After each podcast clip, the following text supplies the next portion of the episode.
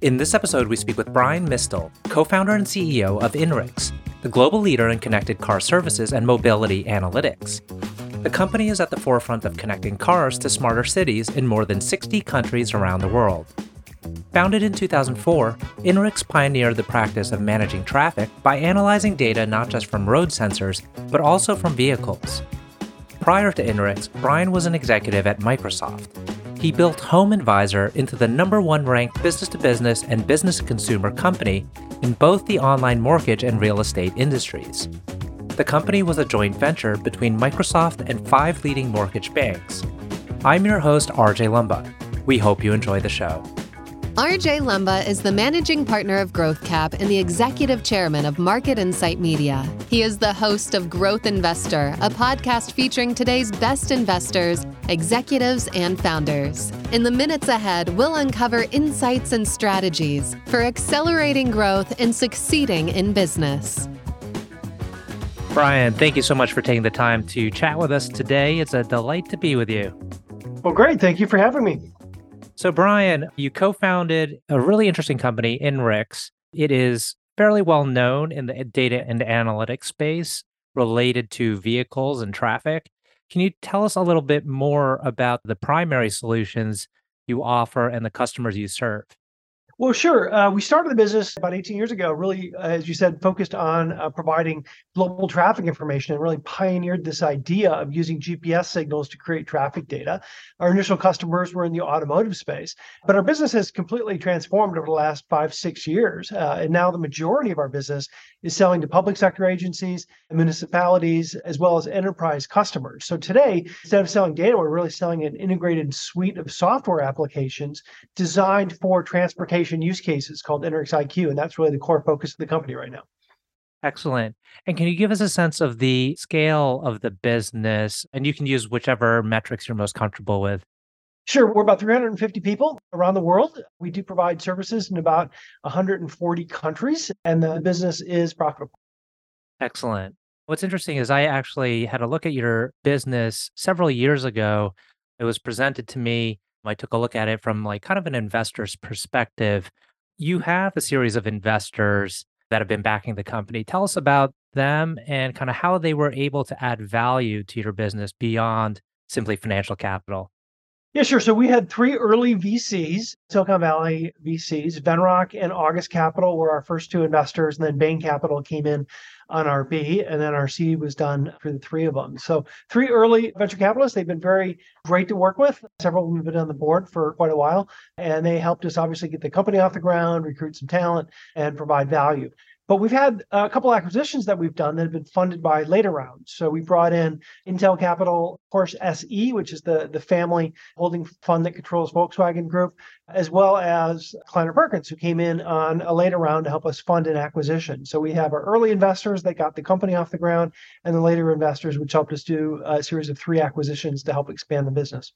Now, you have a super interesting background in that you worked for Microsoft prior to co founding Inrix, and you had somewhat of an, I guess, entrepreneurial journey there where you helped start or build businesses. Tell us about that and maybe how that led into what you do today. Well, sure. So I joined Microsoft in 1995, about three months before Bill Gates wrote his very famous Go to the Internet memo.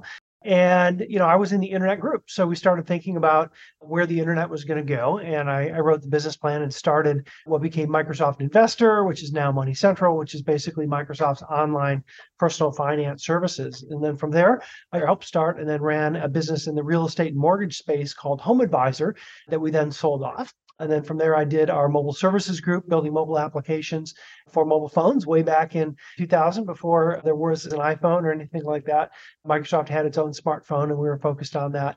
But then my last role was general manager of the automotive group. So uh, taking the background I had around starting businesses, around providing mobile services, and we started thinking about the car as just a mobile computing platform that you could provide services for. So that really is the genesis of what led me and my co-founder, who was also in the automotive group, to leave Microsoft and think about the connected car and how you could mine data from that and what services you could deliver to it. Now, the connected car and, and this kind of idea of all the vehicles now, EV or otherwise, or uh, hybrid vehicles, So much has happened in the last two decades. And how has that impacted the way your company has evolved?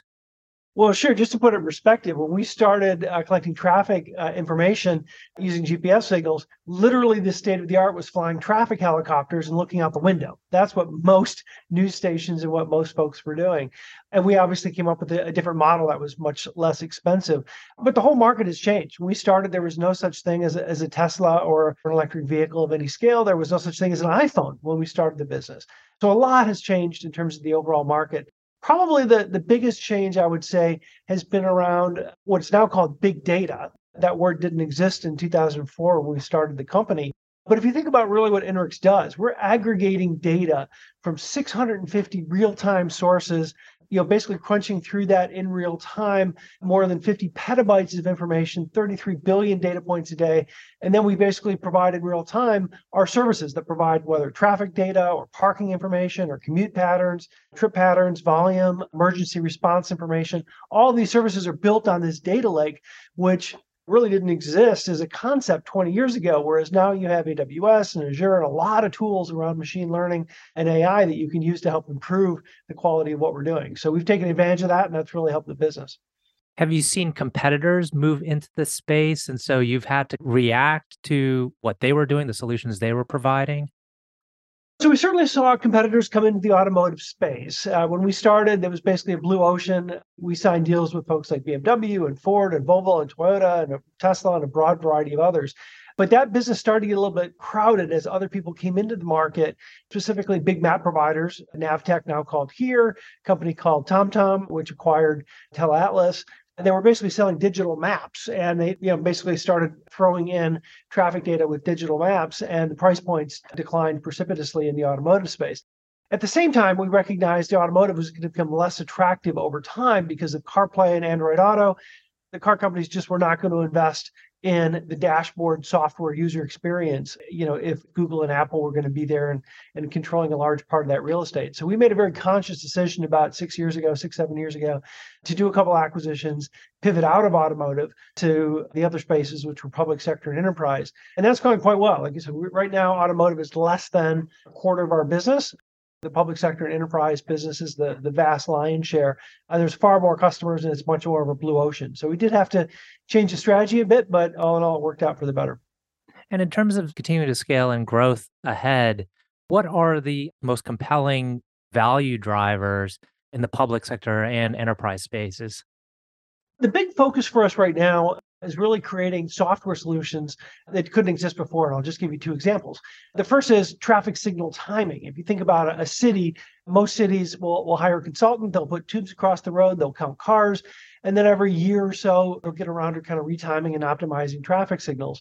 Well, using our data coming from mobile phones and cars and trucks and a broad variety of other devices, we can do that instantaneously. So we're selling a software tool now, a module that cities can just log into, press a button, and see the performance of all their signals and how to optimize them. So that's just one example. Another example, back in August, we announced a product with General Motors called Safety View, which takes basically all data from GM vehicles, things like speeding, hard braking, airbag deployments, combines that with data around crashes and accidents and deaths that we aggregate.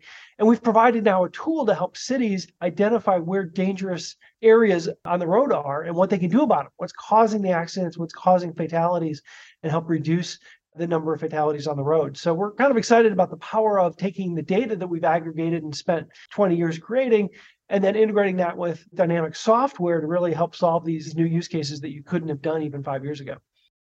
Now, I'm curious about the transition. I know this is dating back decades ago, but you went from a kind of intrapreneur to an entrepreneur. What was the most challenging aspect to essentially building a company on your own?